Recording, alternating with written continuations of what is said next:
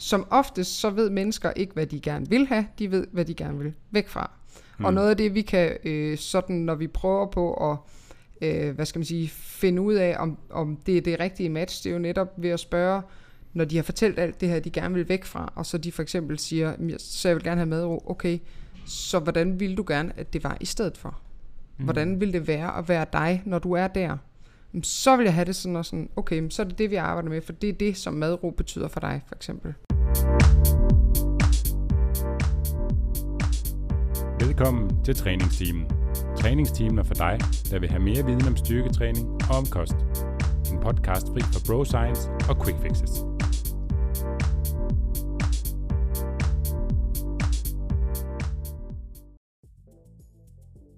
Velkommen til episode 131 af Træningsteamen. I dag er overskriften Online Coaching. Online coaching er jo et emne, der i tiden bliver diskuteret rigtig meget på de sociale medier og med rigtig god grund, for der er i hvert fald mange eksempler på, hvad coaching i hvert fald ikke er. Men hvad er coaching så? Ja, det er det, vi skal snakke om i den her episode, og til det har vi inviteret Mia Korsholm med i studiet. Så vi vil i den her episode prøve at beskrive, hvad vi synes god coaching det er, hvordan det for eksempel kunne se ud, og til det så også benævne, hvordan det i hvert fald ikke ser ud. God fornøjelse.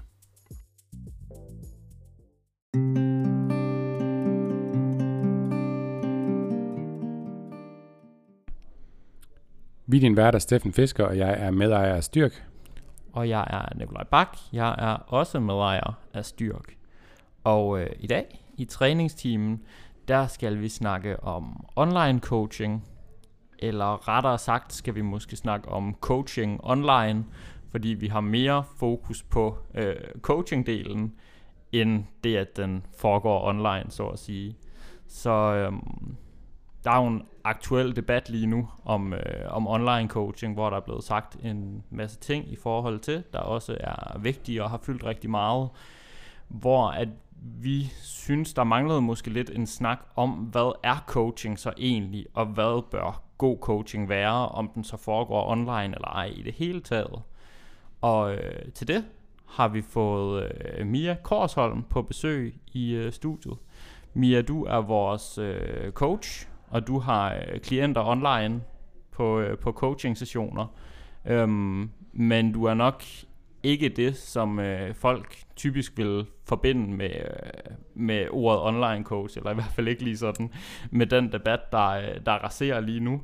Så inden, inden vi skal dykke ned i det her, kan du så ikke starte med at fortælle øh, lidt om, jamen, hvem er du, og hvad laver du? Det kan du tro. Mm. Øh, jamen, øh, jeg hedder som sagt Mia, og øh, jeg arbejder som coach her ved Styrk. Og øh, man kan sige sådan, i forhold til det her med at være online coach, så tror jeg, at øh, jeg øh, differentierer mig fra en stor del af de øh, mennesker, som kalder sig online coach, ved faktisk at have en coachuddannelse. Øhm, jeg øh, er baggrund sygeplejerske og har arbejdet med mennesker i mange, mange, mange år. Øhm, og øh, har taget en masse efteruddannelse i form af øh, en coachinguddannelse ved Sofia Manning og en mastercoachuddannelse, hvor jeg har specialiseret mig inden for nogle forskellige grene af coaching, som jeg synes er enormt spændende. Øhm, ja, og i dag så sidder jeg jo så med klienter her ved Styrk, øhm, hvor en stor del af det jo handler om sundhed øhm, i alle mulige sådan forklædninger. Øhm, man kan sige, at en, en masse af vores klienter, der kommer ind, øh, har måske øh, en udfordring eller en problemstilling, som øh, synes at være den, der fylder allermest, men hvor at vejen dertil kan se, øh, kan se meget forskellig ud, hvordan at den skal løses. Mm. Ja. Mm. Så der har jo været en, øh, en del kritik af online coaching på det sidste, øhm, og det er jo nok også, altså nu er der jo blevet snakket meget om den her online platform, hvor de alle sammen er på, og at det ligesom er sat op til at lave sådan autogenererede kostplaner og træningsprogrammer der ligesom bliver ja, lavet meget på automatik. Øhm, og den kritik kommer vi jo nok også til at tilslutte os i den her øh, episode, men vi vil egentlig gerne have fokus på, også i stedet for at sige en masse ting, der allerede er sagt, men så prøve at komme med et indspark til, hvad, hvad er coaching så egentlig? Hvordan adskiller det sig fra det her online coaching fænomen, der er lige nu? Og hvad skal man være opmærksom på, hvis det egentlig er reel coaching, man har brug for? Altså hvad skal man være opmærksom på, når man gerne vil, øh, vil finde en coach, om det så skal være, være online eller, øh, eller fysisk, hvor man sidder over for hinanden.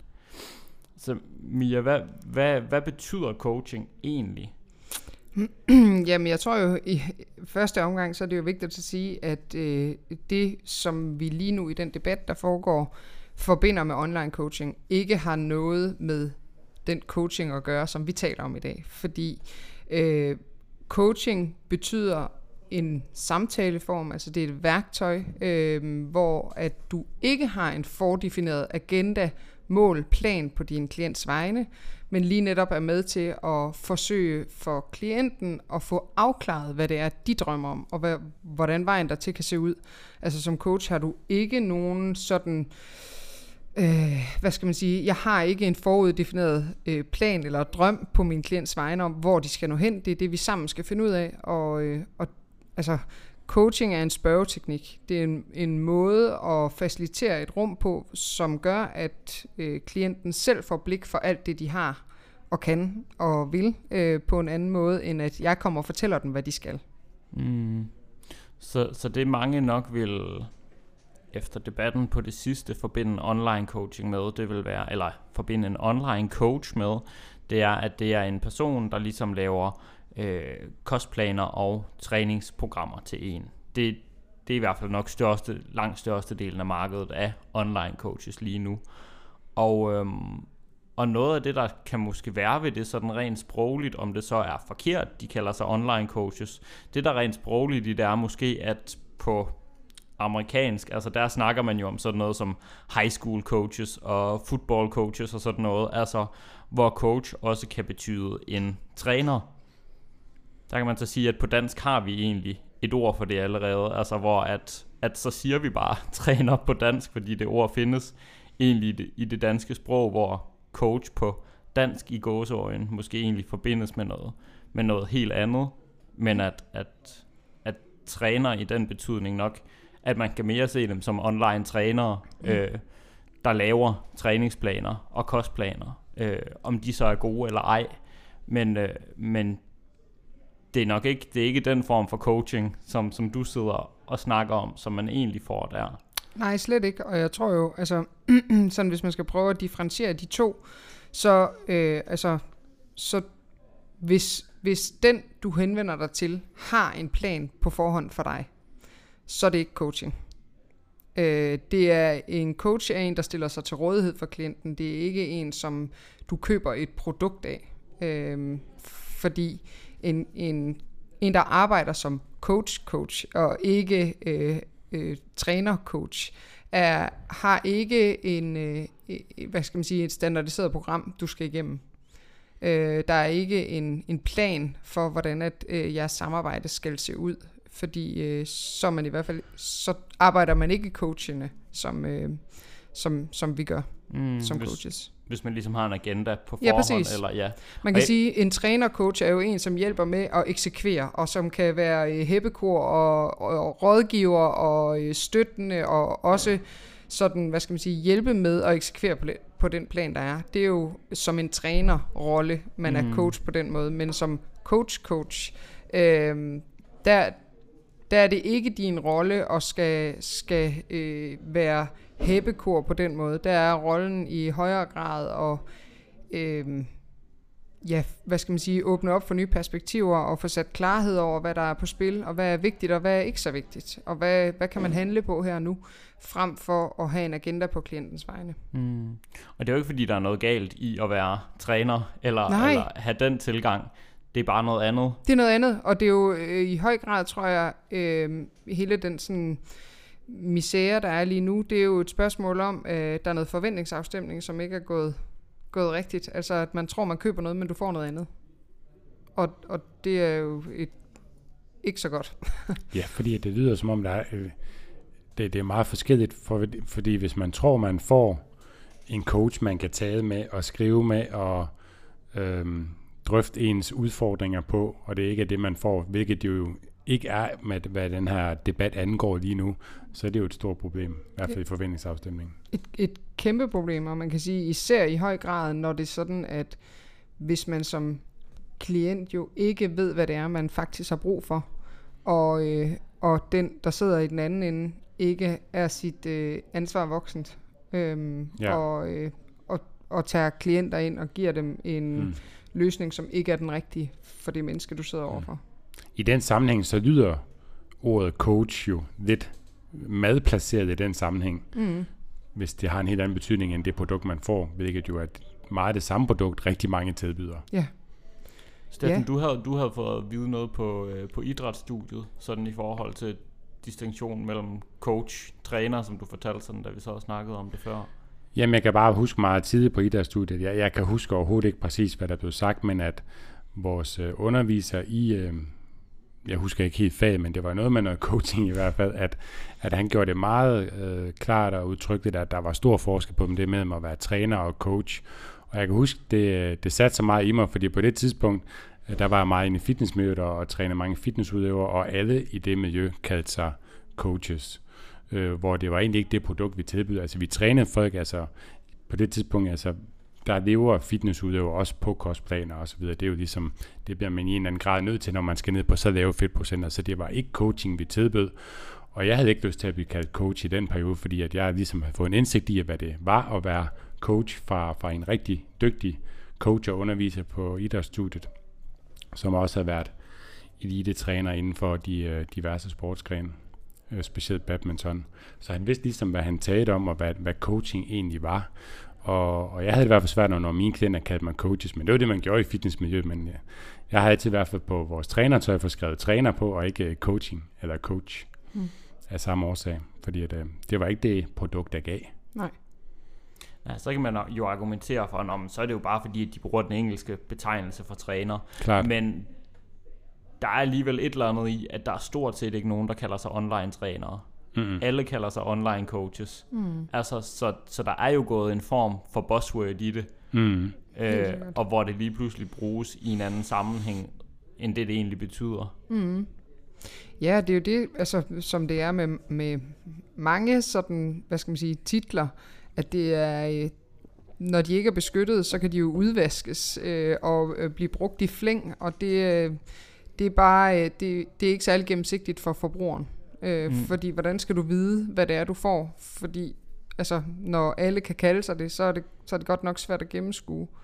Øhm, så som, man, som forbruger skal man i hvert fald øh, faktisk have en hel del ressourcer for at finde frem til den rigtige også. Mm. Ja. Ja.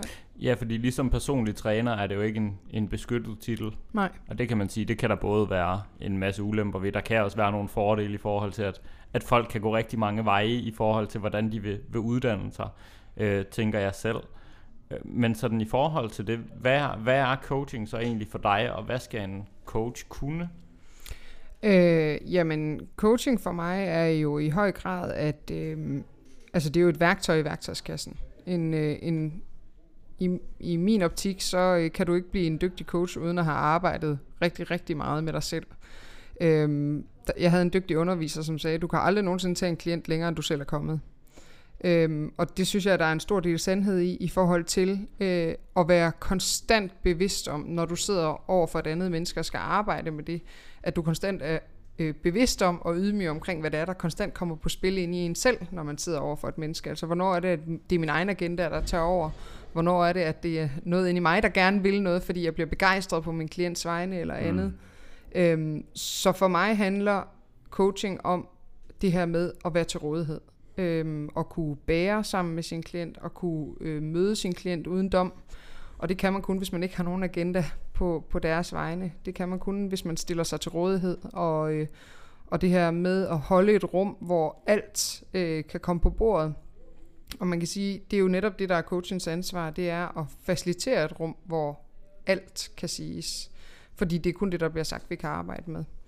Øhm, og det kræver, at man som coach er villig til os selv at, øh, at arbejde rigtig meget med sig selv, for konstant at kunne, kunne holde sådan en grænse imellem, hvornår er det noget inde i mig, og hvornår er det en eller anden, øh, hvad skal man sige, øh, uden det sådan bliver for fluffy, men hvornår er det en mavefornemmelse, en intuition i forhold til, er der noget her, jeg skal prøve at spørge mere ind til, er der noget her, hvor der måske ligger noget, som, mm. som der skal åbnes mere op for. Så det er en, i høj grad en, et stort personligt arbejde, øh, mm. men, men øh, noget, som også kræver et stort ansvar og ydmyghed i forhold til, hvad det er, man sidder med.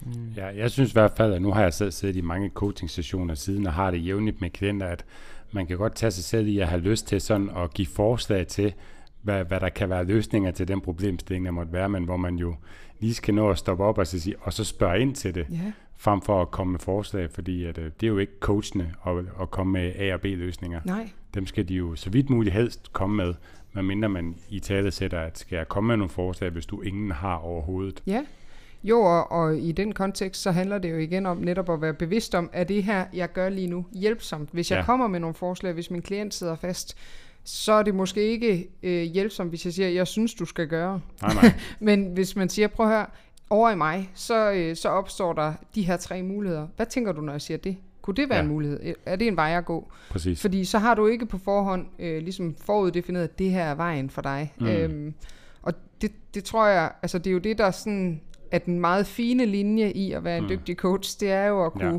skelne mellem, hvornår coacher jeg, hvornår kommer jeg med råd, hvornår vejleder jeg, hvornår, mm. altså hele tiden være bevidst om, mm. hvor er det, jeg bevæger mig henne. Jeg synes også, det er det, der adskiller fra os for at gå over til trænersammenhæng, at hvis man nu går til en fodboldtræner, og sådan, hvad skal jeg gøre i den her situation, så forventer man jo at få et svar, du kan gøre det eller det, ja. eller du skal gøre det eller Præcis. det, eller du skal gøre den ene ting. Hvor coach, coachvejen er jo en mere spørgende vej, sådan, så det vil jo være, hvad synes du selv er en god løsning? Ja. Mm. Jamen det kan jeg jo se i mange ja. af de sådan, uh, introduktionssamtaler, jeg har med nye klienter. Mm. Der er jo uh, på forhånd sådan, okay, men hvad skal jeg så gøre? Ja. Jamen, det kan jeg ikke fortælle dig. Nej. det er det, vi sammen sådan skal finde ud af. Altså, vi skal være nysgerrige. Ja, de vil have dine svar. Opdagelse. Ja, lige præcis. Mm. Mia, du må jo sidde, og det, det er jo noget af det første, jeg siger, det er, jeg sidder altså ikke med løsningen. Det er, det er ikke sådan, jeg har, øh, og jeg bare ikke gider fortælle dig, mm. det er den her vej, du skal, du skal bare selv finde dig hen. Ja. Fordi det er ikke mit liv det er dit liv, og det, det er jo ikke mig, der kan definere, hvad der gør dig glad og lykkelig og tilfreds. Nej, men det skal vi sammen finde ud af. Ja, præcis. Ja. Ja, det er jo ikke fordi, der er noget galt i rådgivning på den Nej. måde. Altså, jeg ved jo, du har jo også selv en personlig træneruddannelse og ernæringsrådgiver. Ja. Er det sådan? Ja. Men det er bare ikke det rum, Nej. man sidder i, når man laver coaching. Nej, og det, man kan sige, det er jo lige netop der, hvor at det, det jeg anser coaching som, det er jo et værktøj. Nogle gange mm. så trækker jeg på det værktøj, der hedder min ernæringsrådgiveruddannelse, hvis det er det, det drejer sig om, at man kan skelne mellem, for eksempel hvis der dukker madmyter eller noget op, så, så kan det jo ikke nytte noget, at jeg kan sætte mig ned og så være nysgerrig på det kun. Der skal jeg også have en viden om, hvordan forholder det sig rent. Mm. Øh, øh, hvad skal Men det vil du jo have i baghovedet med et spørgsmål. Præcis. Du vil jo ikke putte ind, øh, du vil jo ikke sige i en samtale, forestil mig, at der er jo flere kalorier i det end det. Nej. Altså der vil du være en mere spørgende tilgang, ja, men med baggrund i, at du faktisk ved, hvad der ja. sker. Jo, så det er jo noget med, hvilke kasketter man tager på, og ja. det er jo, altså coaching for mig er jo et værktøj, som man kan trække frem og bruge, at i den her samtale, i det her rum, der er det, der er det ligesom med det som baggrundstæppe, det er det, vi holder op. Men der er jo mange andre sådan øh, egenskaber at trække på i en session. Der er jo både ens sådan personlighed, der er jo de erfaringer, man selv har gjort sig, der er erfaringer fra andre klienter, der er de uddannelser, man har taget. Altså, så man kan sige, når man arbejder med en coach, er det jo den samlede pakke. Det er jo ikke bare det, at du har et coaching-certifikat. Ja. ja. Nu sagde du det her med, at, at man ligesom skulle have arbejdet med sig selv som coach. Øh, mener du sådan i forhold til, at man skal have prøvet de redskaber, man nu arbejder med klienterne med, på sig selv, eller tænker du mere sådan, at man skal have et vist uddannelsesniveau?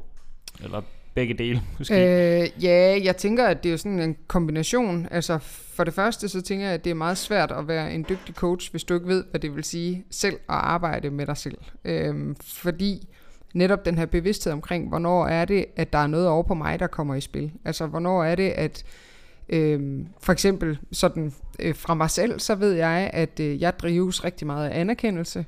Og, øh, og jeg tit og ofte over i mig under en session, så kan der rigtig godt komme og banke på, hvis jeg kan få en fornemmelse af, sidder klienten over, er hun tilfreds? Synes hun, jeg er god?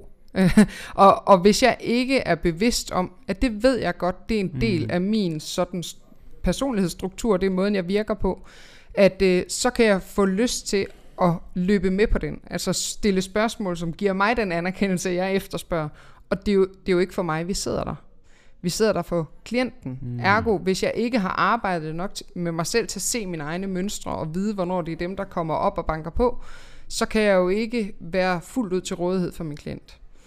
Øh, så jeg tænker, der er en stor grad af at have arbejdet rigtig meget med sig selv og kende alle de ting, som, som bor inde i en, men jeg tænker også, at kvæg, at øh, titlen coach ikke er en beskyttet titel, at så synes jeg, at man skal kigge på, hvilket uddannelsesniveau øh, man har, fordi altså, man kan tage mange forskellige coachinguddannelser, og nogle er for eksempel 60 timers vejhed, andre er 300 timers vejhed. Mm. Altså, der er stor forskel på, hvad det er for mm. et udbytte, du kommer ud med, ikke? Ja, ja, nogle koster 2.000, nogle koster ja. op mod 100.000 kroner. Ja.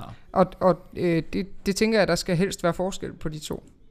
Så det må man gerne stille sig kritisk over for, som den, der står og skal vælge en coach. Ja, ja. så det var noget, du vil, vil kigge efter, når man leder efter en coach, og se på, okay, hvilket uddannelsesniveau har de egentlig, og hvad er det for nogle uddannelser? Det er klart. Altså, ja. øh, jeg, vil, jeg vil stille mig kritisk i forhold til altså deres faglighed. Øh, men jeg vil også stille mig kritisk i forhold til, at alle mennesker kan, kan sige, øh, hvad skal man sige, de rigtige ord. Der skal jo ikke, man skal jo ikke læse mange sådan, hverken Instagram-opslag eller øh, websites i forhold til coaches, for sådan at kunne øh, pinpointe måske 10 buzzwords, som alle bruger. Mm. Så øh, jeg tror, jeg vil gøre mig meget bevidst om at øh, have lavet et arbejde over i mig selv som klient, hvis jeg skulle ud og vælge en coach i forhold til, hvad er det, jeg skal spørge om, så jeg er mm. sikker på, at det her er det rigtige match i forhold til det, jeg efterspørger. Hvad tænker du sådan i forhold til det med, at nu siger det med at arbejde med sig selv, er, er det forstået på den måde, at hvis man nu som mulig klient gerne vil gennemgå en større livsstilsændring, øh, øh, lad os sige tabe 30-40 kilo, og fordi man har nogle øh, uhensigtsmæssige spisemønstre, skal coachen have oplevet det selv, eller være igennem det, eller Hvordan, øh, hvordan anser du det, eller kan en dygtig coach godt klare den også? Øh, altså, jeg, jeg tænker, at der er øh, noget selvfølgelig er der øh, noget i, at den person, man sidder overfor, har en vis forståelse hmm. for det, man går igennem. Ja. Øh, så en eller anden ernæringsmæssig baggrund. ja, og øh, altså, jeg vil jo sige, jeg har selv øh, haft øh, problematikker i forhold til min egen vægt og min egen sundhed, som gør, at jeg tænker måske, måske at øh, jeg i hvert fald øh, godt kan fornemme, hvad det vil sige at sidde i den position. Mm. Men jeg tror ikke nødvendigvis på, at det gør mig til en bedre coach. Okay. Det gør måske bare, at jeg har en større mm. forståelse, øh, end den, der ikke ja. ved, hvad det vil sige. Ja. Og så en dygtig coach øh, og en omfavnende coach kan godt klare en problemstilling, ikke nødvendigvis sidder har været igennem, men med ja. de rigtige coaching-teknikker. Og det er jo netop kvæg at have arbejdet med sig selv. Ja. Øh, og gøre sig bevidst om, fordi det kan jo netop også være en... Øh, Altså, der kan jo sidde en, som har øh, selv været igennem nogle problematikker, som minder meget om sin klients. Og der vil jeg våge at påstå, at det vil nok være ret sandsynligt, at der kunne dukke noget op over, hvis du bare gjorde sådan her. Mm. Ikke? Altså den der, jeg vil rigtig gerne hjælpe dig, jeg ved så jo det selv... det kan være en ulempe næsten. Ja, præcis, ja. og det er jo, med mindre man er bevidst omkring det, fordi så ved man jo, hvornår det er, at det kommer, og det er det, man gerne vil. Det kan jo være, altså at man, man kan blive så begejstret og glad og altså ens empati løber af med en på ens øh, klients vegne, og man får jo lyst til at give dem alt, ikke? Sådan at, ja. at, at de kommer til at skal lykkes og, og, og nå i mål, men det er jo bare ikke sikkert, at din vej er deres vej. Nej. Øhm, og lige sådan, så tænker jeg, at, at den, der ikke har gået den vej, som det deres klienter arbejder med, kan, skal jo også gøre sig selv meget bevidst om, at de har en forestilling om, hvad det vil sige at stå der, men de mm. ved det jo ikke. Nej. For de har jo ikke selv været der. Men så kan de måske stille sig endnu mere nysgerrige. Ja, præcis. Ja.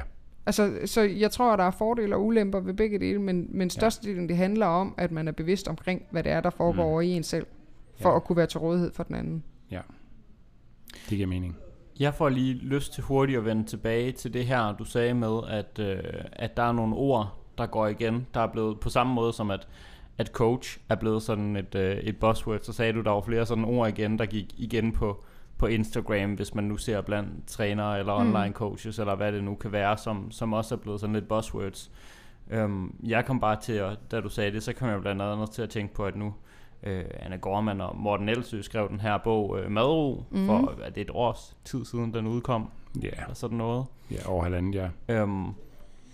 Hvor efter så er der helt klart kommet en, øh, en stor del, øh, også online coaches, der begynder at bruge det her ord, øh, madro, men måske arbejder med en, med en tilgang, der ligger ret langt væk fra den tilgang, der er beskrevet i Madro-bogen, der Ja. måske populariserede det her ord, hvis man kunne sige det på den Mm. mm. måde. Mm. Øh, andre ord, jeg lige sådan kunne tænke på, kunne være at sige, at man arbejder med vaner, man arbejder med balance, Hmm. øhm, man arbejder med at gøre plads til måske. Livsstilsændringer er også noget, der går, der går rigtig meget igen.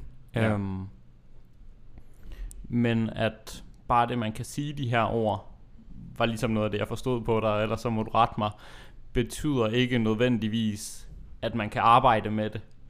Nej, altså det er i hvert fald øh, sådan min tese, at, at bare, bare det, at, øh, at du ved, at det sælger billetter, gør jo ikke, at øh, du ligesom kan, kan få den i hus. Ikke? Nej. Øhm, jeg tror i hvert fald, sådan hvis jeg skulle hvis jeg skulle selv stå som klient lige nu og vælge en coach, så vil jeg, øh, hvis min coach sagde ord som madro, øh, og det kan også være, altså jeg ved det jo fra selv, når jeg får klienter, når jeg efterspørger, hvad er det, hvad er det, du kommer her for? Hvad er det, du ønsker op? Jeg ønsker madro.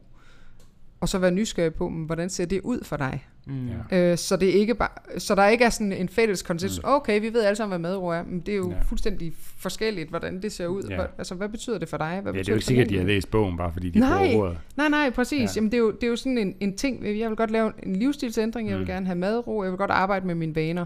Okay, Ja. ja. men hvad betyder det for dig? Mm. Ja, ja, jeg har den tit med, at folk vil leve mere sundt og have en bedre balance. Ja, Det er det med et vidt begreb, øh, sindssygt vidt og begreb. det ser Og- aldrig ens ud. Nej, og, og man kan sige, øhm, som oftest, så ved mennesker ikke, hvad de gerne vil have. De ved, hvad de gerne vil væk fra. Mm. Og Mm. noget af det, vi kan, øh, sådan når vi prøver på at, øh, hvad skal man sige, finde ud af, om, om det er det rigtige match, det er jo netop ved at spørge, når de har fortalt alt det her, de gerne vil væk fra, og så de for eksempel siger, "Jamen, jeg- så jeg vil gerne have madro, okay, så hvordan vil du gerne, at det var i stedet for? Mm. Hvordan vil det være at være dig, når du er der? Så vil jeg have det sådan og sådan, okay, så er det det, vi arbejder med, for det er det, som madro betyder for dig, for eksempel. Ja, så med, så med bevidstheden om, at der er nogle ord, der går igen, og lidt er blevet nogle buzzwords, Hmm. og at folk, der bruger dem, ikke nødvendigvis måske har hele værktøjskassen til at arbejde med det her. Vil det, vil det så være, øhm, det jeg hører lidt på dig er, at, øh, at lægge mærke til, om coachen spørger ind til, hvad det egentlig betyder for dig, mm. men også om de på forhånd har en agenda for, hvordan man arbejder med det. Altså jeg, jeg tænker sådan noget som, hvis en person siger, at de arbejder med vaner, og når du så kommer og fortæller, at du godt kunne tænke dig at ændre på dine spisevaner, for eksempel, mm. at de så, "Nå, men så skal du have en kostplan. Ja, Altså, så arbejder det, vi ikke med vaner. Nej, så er der et redskab til at arbejde med vaner, Ja. ja. det, det er kostplanen. Ja, ja. Men det kunne også være en, en anden udskrevet plan ja. for, Mm. hvordan man arbejder med Ja, vaner. ja. Altså så det første skal du gøre det her, det næste Yes. du skal gøre det her. Altså, Altså, du vil da ikke arbejde med vaner. allerede, du skal, Ja, så, så gå. Ja.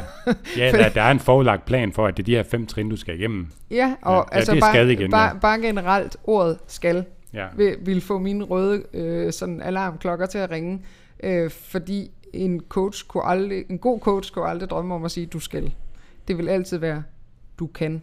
ja. Du kan vælge. Eller har det, du lyst til? Ja, præcis.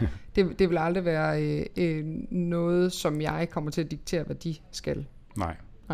Rigtig god pointe. Så kunne man sige et eller andet sted, øh, og det her det er et spørgsmål til dig, Mm. men vil det at bruge en kostplan som redskab, vil det være, øh, vil, vil det kunne gå ind for coaching overhovedet, hvis det sådan er en, altså en liste over ting, du skal spise? Øh, nej, altså man kan sige, en kostplan kan gå inden for coaching, hvis den er defineret af klienten selv, Mm. og at klienten ser det som en ramme for eksempel for, hvordan at en hverdag kan opbygges med nogle måltider. Altså lad os sige, at det er et ønske om at få en større struktur på sin, øh, sin spisning, at, øh, at det der i godsøjne, så er kostplanen måske er en rammesætning for, hvornår på dagen vil jeg gerne øh, spise for at hjælpe mig selv.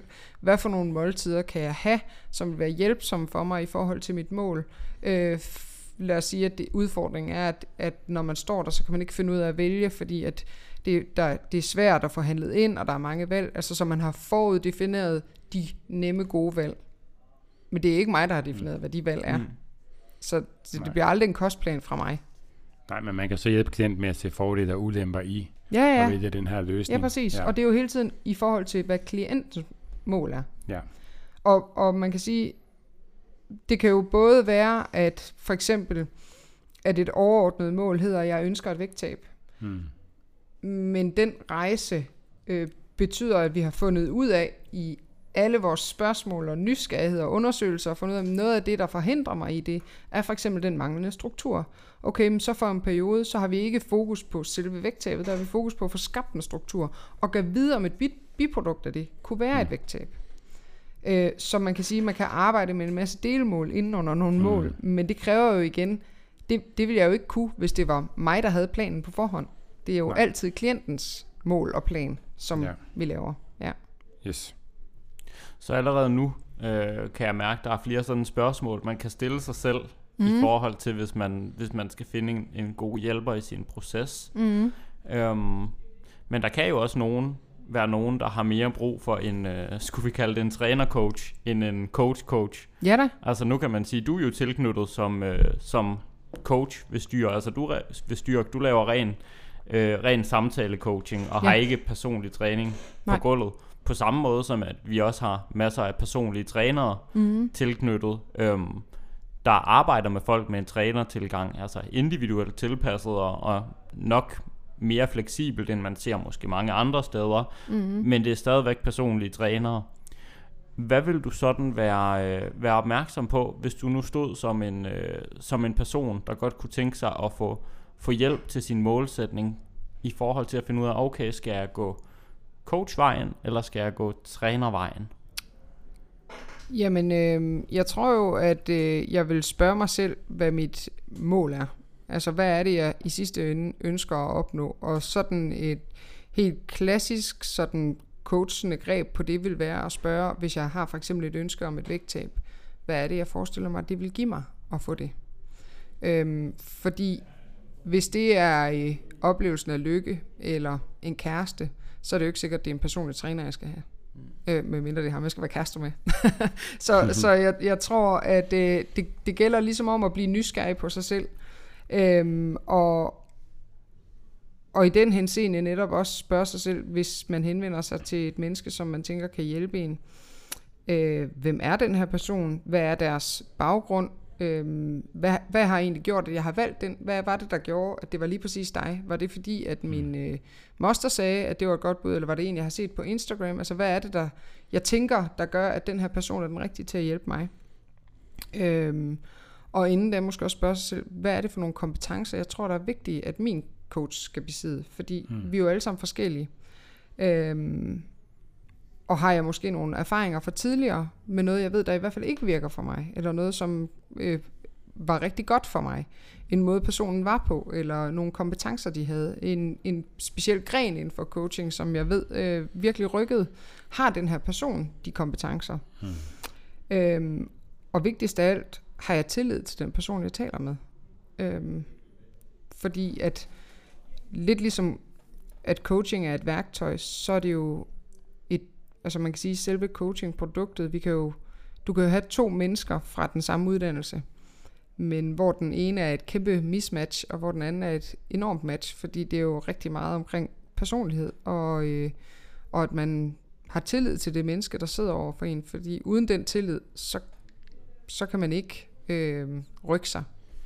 Fordi det er jo netop altså et meget sådan blufærdigt rum at sætte sig i. Altså fordi det kræver, at man tør at give noget af sig selv.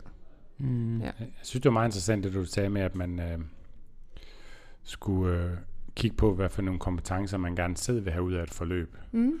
Øh, ja, eller hvad for nogle ting, man gerne måske vil væk fra, som du beskrev tidligere. Ja.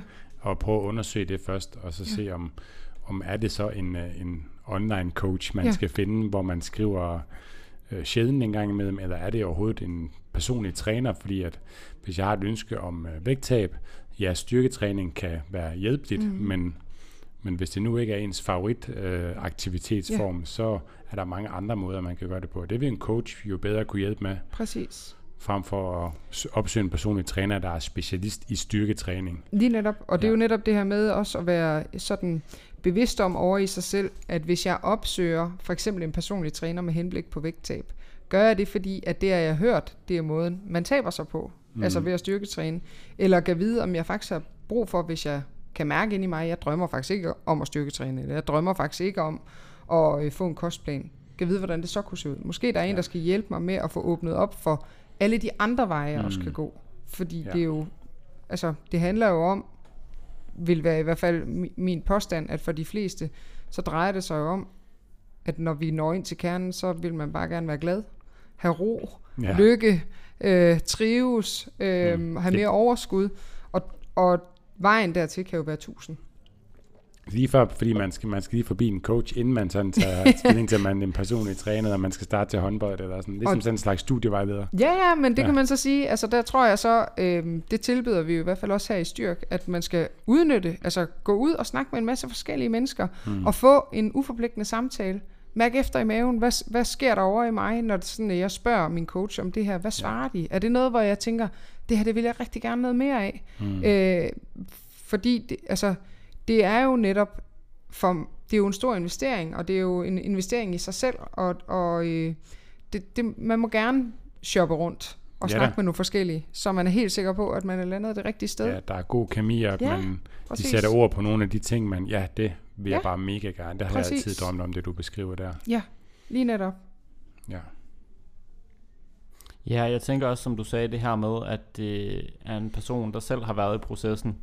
Så der kan godt være to forskellige coaches med et forskelligt øh, uddannelsesniveau, mm. men at den, der har den kortere uddannelse, måske har gået igennem en proces, der ja. minder mere om din, ja. og kan relatere bedre til det, du, du er udfordret på. Ja, og så kan man sige, altså, øhm, livet er jo foranderligt, og på et tidspunkt i ens liv kan det være, at man har brug for en coach, som, øh, som, som kan hjælpe en til at få blik for noget, og ja og når man går videre, så finder man ud af, at nu er der noget andet, der rører sig over i mig. Så kan det mm. være, det er en anden, og det er helt mm. okay. Det betyder ikke, at den første fejlede, men vi skal jo benytte os af de kompetencer, der er til rådighed. Ja. Og øh, det, det, det tænker jeg jo, det, det er jo kun en kæmpe force at komme så meget i kontakt med sig selv, at man kan synes, det er okay at, at finde den, der er den rigtige til at hjælpe en, mm. i stedet for mm. bare at få en til at hjælpe en. Mm. Jeg synes i hvert fald ikke, man skal underkende kemi, og der bliver man ofte bare nødt til at møde personen på Lige en præcis. eller anden måde, fordi at det gør altså bare en kæmpe forskel. De fleste kan nok genkende til det. Nu snakker vi om det, da jeg var oppe og besøgte dig, Nikolaj, på vores uh, gåtur, at der er nogen, der, der, der sådan kan spørge sådan, hvordan går det, og så svarer man bare, det er fint. Men så er der nogle enkelte personer, der kan kigge ind i øjnene og sige, hvordan går det? Ja. Og så som om, så ved det bare ud. Ja. Og det er jo sådan den evne, en god coach skal have, at man får bare lyst til at åbne sig. Ja, præcis. Og det, det er jo derfor, man kan sige, at øh, der kan jo sagtens sidde fem personer på en række med fuldstændig samme eksamensbevis. Ja. Men det er jo ikke sikkert, at det er alle fem, der vil være den rigtige hjælp for, for dig. Altså, det, det gælder om at mærke efter i maven. Hvad sker der, når jeg taler med den her person? Mm. Ja. ja. Ja, der er nok helt klart noget i at forholde sig til. Øhm, hvilke forudsætninger har vedkommende for at hjælpe mig ja. med den udfordring, jeg står med her? Og det er selvfølgelig noget, som man, som man først kan fornemme rigtigt, når man snakker med folk. Mm. Men der er selvfølgelig også nogle sådan måske mere objektive ting, sådan mm. i forhold til, okay, hvilken uddannelse har de, hvad arbejder de med, hvad er de selv gået igennem. Ja. Altså, det, er jo, det er jo det, jeg tænker nogle gange, når og det er selvfølgelig også sat på spidsen, men det er sådan online coaching-branchen er. Altså når der er en eller anden Paradise Hotel-deltager, der siger, at de øh, arbejder med, med vaner og balance. Altså, det er måske ikke dem, der har de bedste forudsætninger for at hjælpe øh, Dorte på 55, der kæmper med overspisning og gerne vil have et sundere og mere afslappet forhold til mad, hvis det var sådan, hun selv ville i tale sætte det.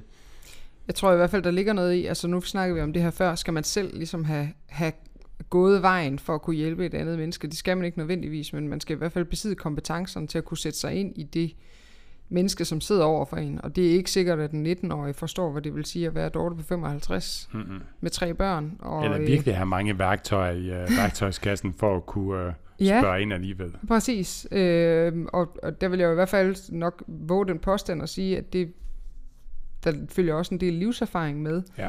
øh, som gør, at, at det måske er er nemmere at, at kunne sætte sig i den anden sted. Ikke? Jo, det kan i hvert fald være svært for en 21-årig sinket at sætte sig ind i det at have, have mandet og kone og to børn. Ja, og, ja præcis. præcis. Mm. Helt sikkert. Ja. Det er lidt som om, der er sådan en kollektiv bedrag i, i branchen på en eller anden måde, om at den, at den kostplan, den bare sådan er universal løsning til alt, eller også til at få et sådan bedre forhold til mad. Mm. Ja, jeg tror, altså en, en vigtig sådan del at tage med også, hvis man står overfor og skal, øhm, altså hvis, hvis der er noget inde i en, der siger, at jeg godt kunne tænke mig at starte i et coachingforløb for eksempel, Mm. det er så at spørge sig selv, hvor meget vil jeg investere i det her? Altså, hvor lang tid vil jeg investere? Fordi hvis man kommer med en forventning om, at det er tre måneder, og så er alle mine problemer løst. Hvis du har en coach, der siger, at du kan det, i hvert fald med de problematikker, øh, jeg støder på her i, i styrkregi, så vil jeg våge at påstå, at det er mange gange nogle, altså så skifter problematikkerne måske form undervejs, men, men det er de færreste mennesker, som kommer øh, sådan ud med, med ro, lykke, glæde og alle de andre ting, de kommer efterspurgt efter tre måneder. Øhm, altså det er jo en investering i, i et arbejde i sig selv, som øh, går langt længere end, end en tre måneders kostplan eller noget andet. Ikke? Og, og i den henseende vil jeg i hvert fald også stille mig kritisk over for, hvis, hvis jeg stødte på en coach, som påstod, at jeg har hjulpet tusindvis af mennesker. Øhm, hvor gammel er det her menneske, og hvor lang tid har det været i gang i forhold til at kunne have hjulpet tusindvis af mennesker? Mm. Altså, jeg kan jo sige sådan gennemsnitligt, så er mine forløb nok ni måneder. Mm. Der, der er grænser for, hvor mange tusind mennesker man kan have igennem. Ja, Og hjulpet er jo også sådan et vagt begreb. Øh, præcis. Hjulpet, altså er det at sende en kostplan til dem, Ja. det er jo en anden slags hjælp måske. Ja. det har coachen vurderet. Ja, øh, lige netop. Altså, jeg tror bare, man skal altså virkelig stille sig kritisk over for sådan alle markedsføringsknep, som er derude. Øh, netop som vi snakkede om buzzwords, men også kigge på, hvor, hvad, hvem er den her person? Hvor lang tid har de arbejdet med det, de arbejder med? Hvor mange mennesker har de igennem? Hvad er det for, en, altså, hvad er det for et produkt, jeg reelt set køber? Øhm, altså, er det, hvis jeg skal arbejde med mig selv, tror jeg så, det er realistisk med et månedligt check-in og for eksempel en foruddefineret plan? Tror jeg på, det er løsningen til det, jeg efterspørger? Mm. Måske ikke, måske. Øhm, men, men i hvert fald gør sig nysgerrig på og kritisk, inden at man, øh, inden at man ja, forpligter sig til noget, man måske ikke får det, man drømmer om. Ja. Ja. Det, det tager i hvert fald oftest længere tid, end det folk som udgangspunkt Ja, tænker, det tager. ja, præcis. Og det, det, altså, jeg synes, det er mest reelt at, at i tale sætte det fra starten af, at der, når, hvis jeg har nogen, som har en uforpligtende samtale, og de fortæller mig, hvad de drømmer, og, drømmer om, og hvad de godt kunne tænke sig skulle være anderledes, og komme med et eller andet, altså i hvert fald et estimat på, hvor lang tid Ja. jeg tænker, at det tager, fordi hvis jeg så sidder med en klient, der siger, "Mm, jeg havde egentlig tænkt mig, at det skulle jeg være i mål med om to måneder, Ja. Men så er det ikke det rigtige sted, du er havnet. Fordi så er det ikke Nej. mig, der skal hjælpe dig, fordi det kan jeg ikke love dig.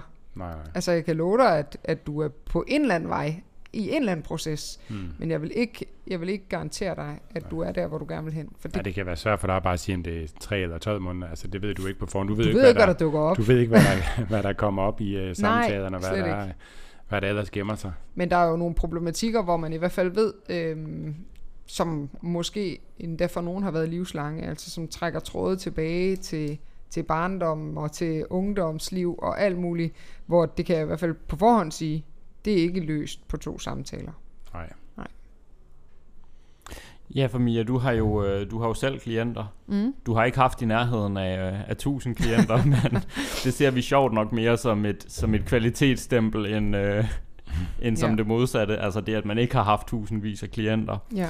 Øhm, og det er, jo så i, det er jo så i det format, at du har samtaler med dine Mhm. klienter, typisk online, fordi at det er et lettere format for mange, og så er der ikke landegrænser, der Ja, begrænser og sådan noget.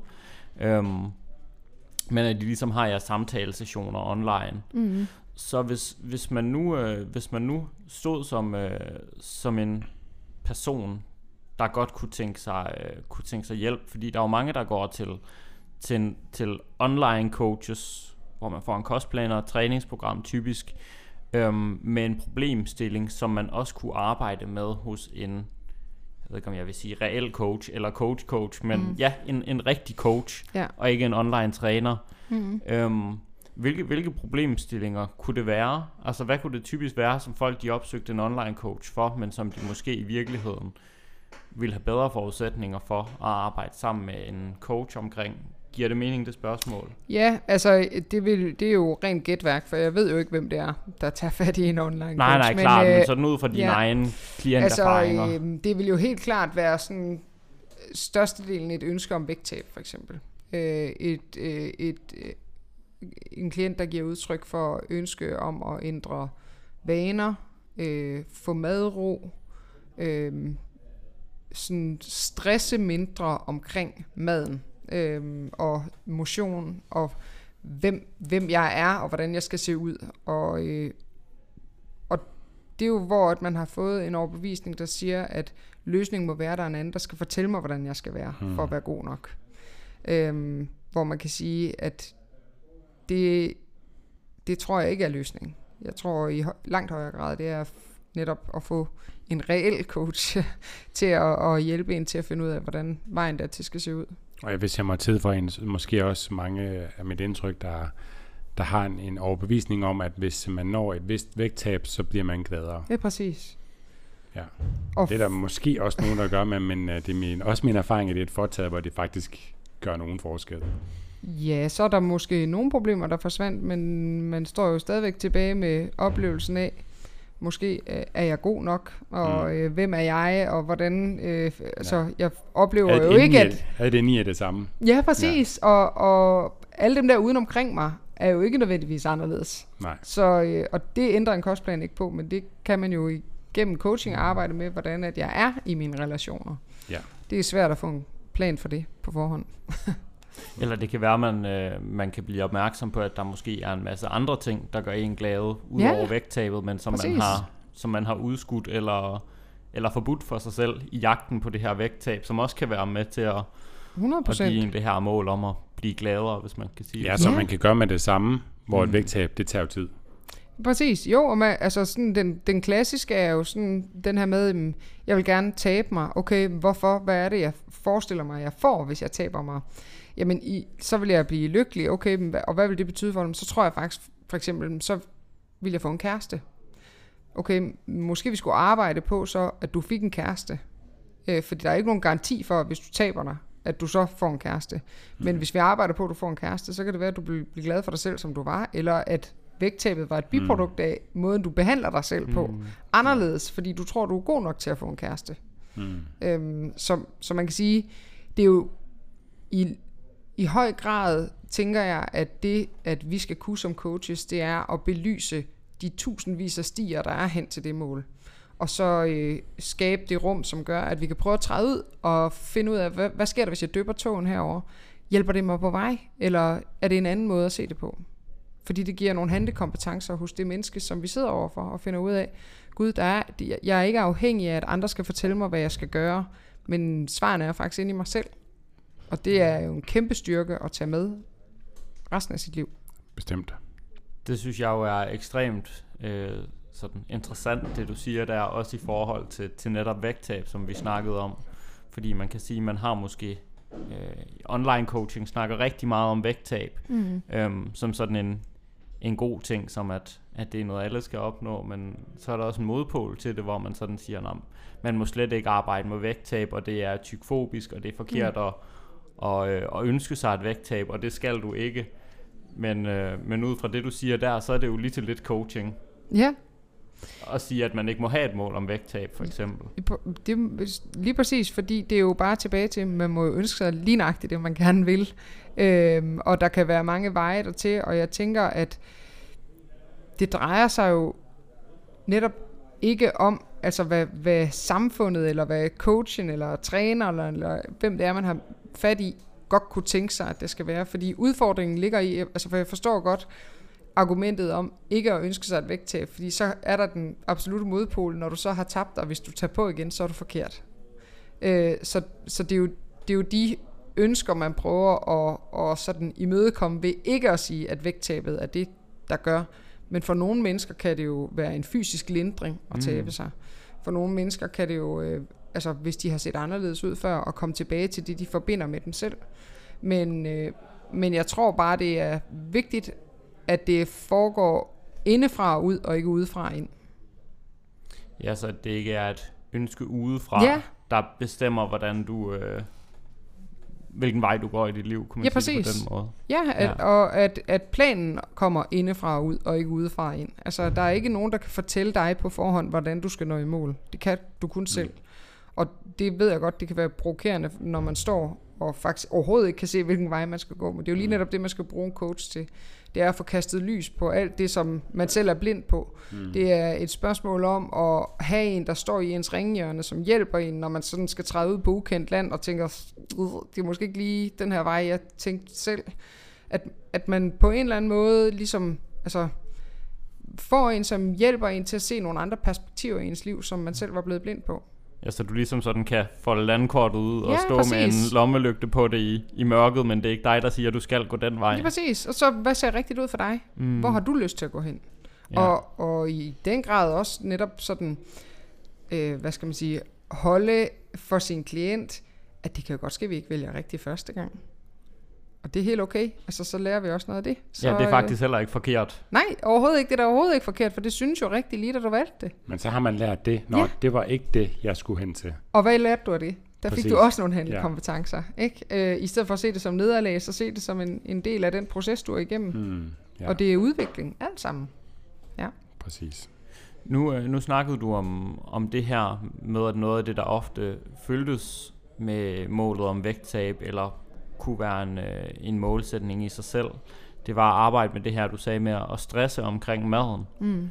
Øhm, og stress, det er jo noget af det, du arbejder rigtig meget med på en eller anden måde, i kraft af, at du har den her stresscoach-uddannelse. Ja. Mm. Kan du sige lidt mere om, hvad det egentlig går ud på, og hvordan man kunne arbejde med stress. Altså stress er også blevet sådan et fyrord mm. på en eller anden måde, sådan en kæmpe tabu, ja. men også måske en meget specifik ting.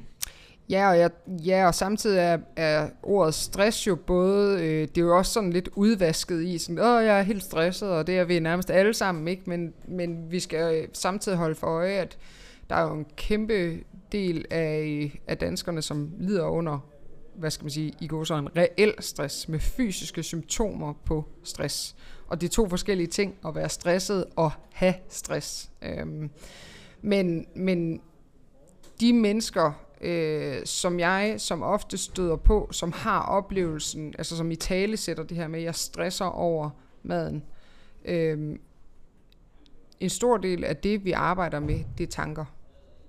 Fordi øh, man kan sige, den virkelighed, som vi oplever, det er jo ud fra, øh, ud fra de tanker, vi gør os om det.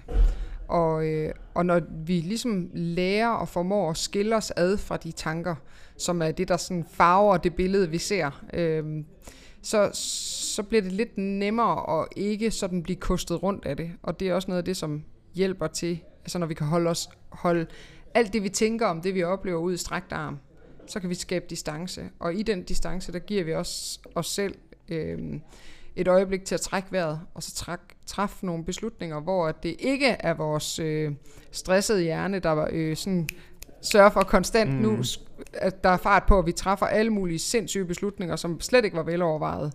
Men, øh, men at vi faktisk gør noget, der er i overensstemmelse med os selv, så vi lever i integritet. Noget af det sådan, som øh, man kan gøre, hvis man er stresset øh, omkring maden for eksempel, det er netop at, at gøre sig bevidst omkring, hvad er det for nogle tanker, jeg gør mig? Hvad kunne jeg tænke i stedet for? Øhm, og det kan være en helt basal øvelse, som at sætte sig ned og skrive ned, hvad er det for nogle tanker, som fylder op i mit hoved? Og bare det at registrere, at man tænker den, er første step af, fordi at meget af det løber afsted med en, hvor man har en oplevelse, at det er bare en del af mig. Men, øh, men bare det at sætte sig ned og skrive det ned, og, øh, og så give sig selv en øvelse, hvad kunne jeg tænke om den her situation i stedet for? Mm. Og hvis det kan være svært, så kan jeg vide, hvad andre kunne tænke om den her situation i stedet for, hvis man har brug for en større distance til. Øhm, fordi i det, der giver man sig selv rum og plads til at, at trække vejret og tænke sådan kreativt og øh, reagere i stedet for at agere på, på det, man gerne vil. Mm. Ja. Ja, i ACT, der kalder man det uh, tanketyreniet. Det ja. her med at blive kostet rundt af sine, sine tanker på den måde. Og der er også forskel på, som du siger, der er forskel på at stoppe med at tænke et eller andet, fordi det kan vi ikke nødvendigvis, Nej. men vi kan godt, og det lyder sådan lidt kajtet måske, men, men vi har nogen kontrol over, hvordan vi tænker omkring vores tanker. Altså ja. vi kan godt øve os til, hvordan vi forholder os til de ting, der så ja. dukker op.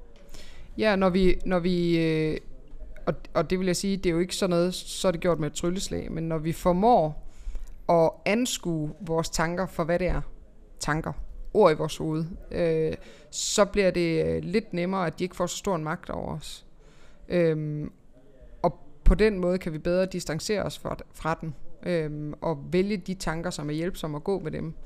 Øhm, og man kan sige, en stor del, nu snakkede du omkring det her med stress, en stor del af det, det også drejer sig om, det er også at kigge på, ud fra den kontekst, jeg står i, hvor jeg oplever det her, hvad er reelt set inden for min kontrol?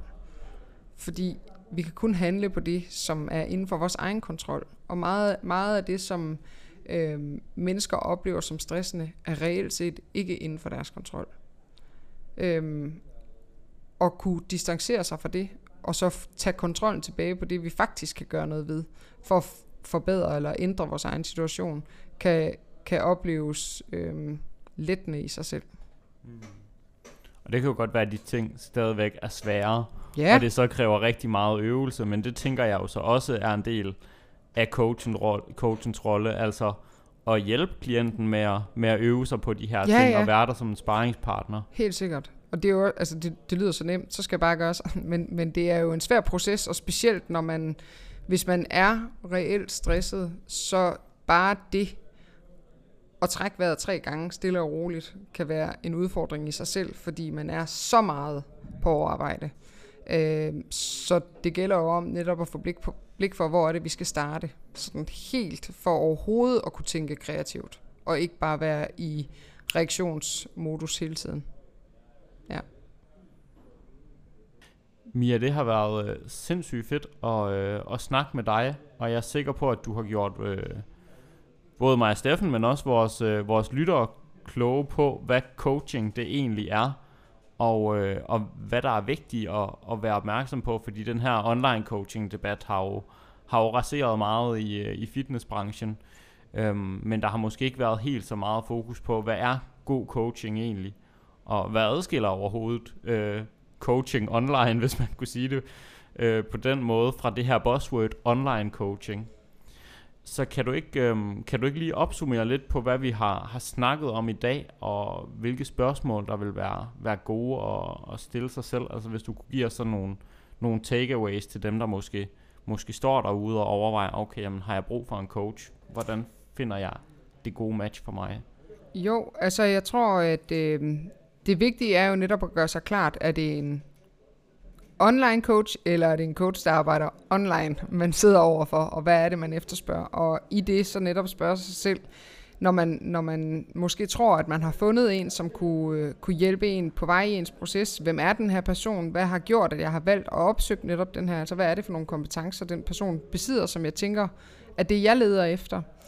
Øhm, og netop, hvad er det for nogle kompetencer, der er vigtige for mig, at personen skal besidde? Øhm, har jeg nogle erfaringer, jeg kan trække på for tidligere i noget i et samarbejde, som jeg ved virker, eller noget, som jeg i hvert fald ikke ønsker. Øhm, og det her med, oplever jeg, at der er tillid imellem. Altså tilbyder den her person mig en uforpligtende samtale, så jeg kan få lov til at mærke efter, om det er det rigtige sted for mig at være. Øhm, og altså, hvilken forventning har jeg selv til et forløb? Hvor meget tid og penge ønsker jeg at investere i det her? Og, øh, og hvordan, øh, hvordan I tale sætter coachen det arbejde, som han eller hun laver, og, og, og imødekommer det mine forventninger. Og så tror jeg, at øh, altså, det vigtige er jo måske at starte med at øh, kigge ind i indad, og så spørge sig selv, hvad er mit mål?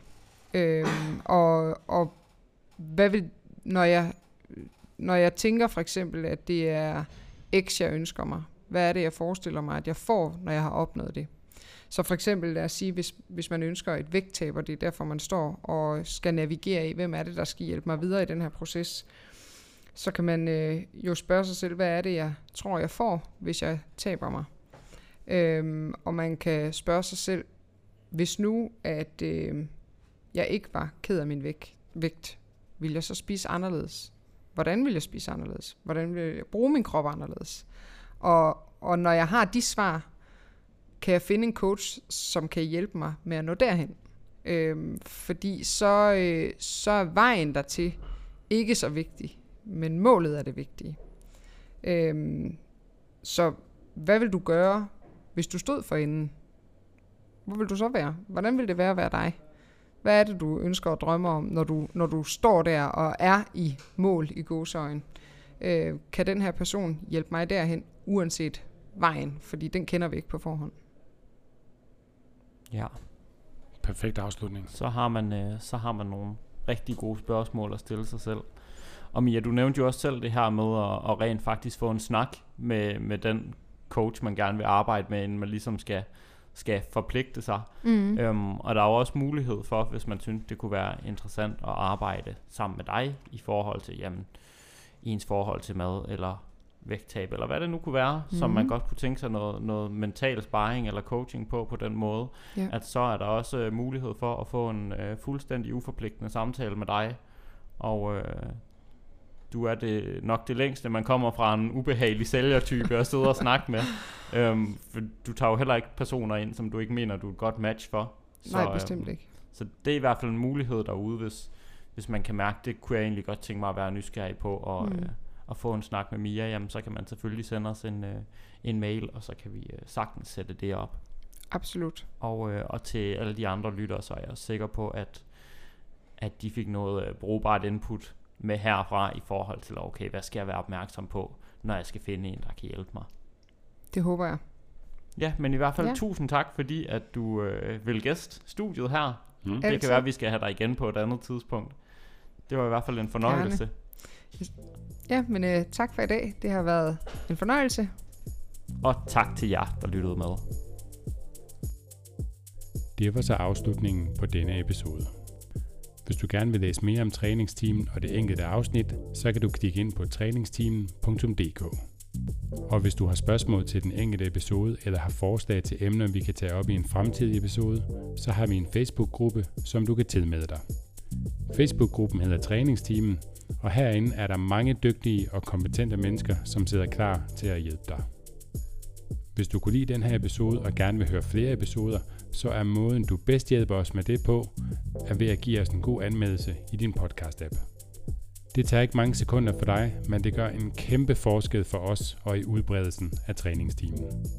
Det er jo netop for dig og for jer, at vi laver træningsteamet. For vi brænder virkelig for at hjælpe så mange som muligt med deres kost- og træningsvaner. Og hvis du vil læse mere om Styrk og hvad vi ellers foretager os, så kan du klikke ind på styrkmig.dk eller følge os på Instagram under navnet styrk_dk. Nu er der vist ikke andet end at sige tak fordi du lyttede med. Vi høres ved.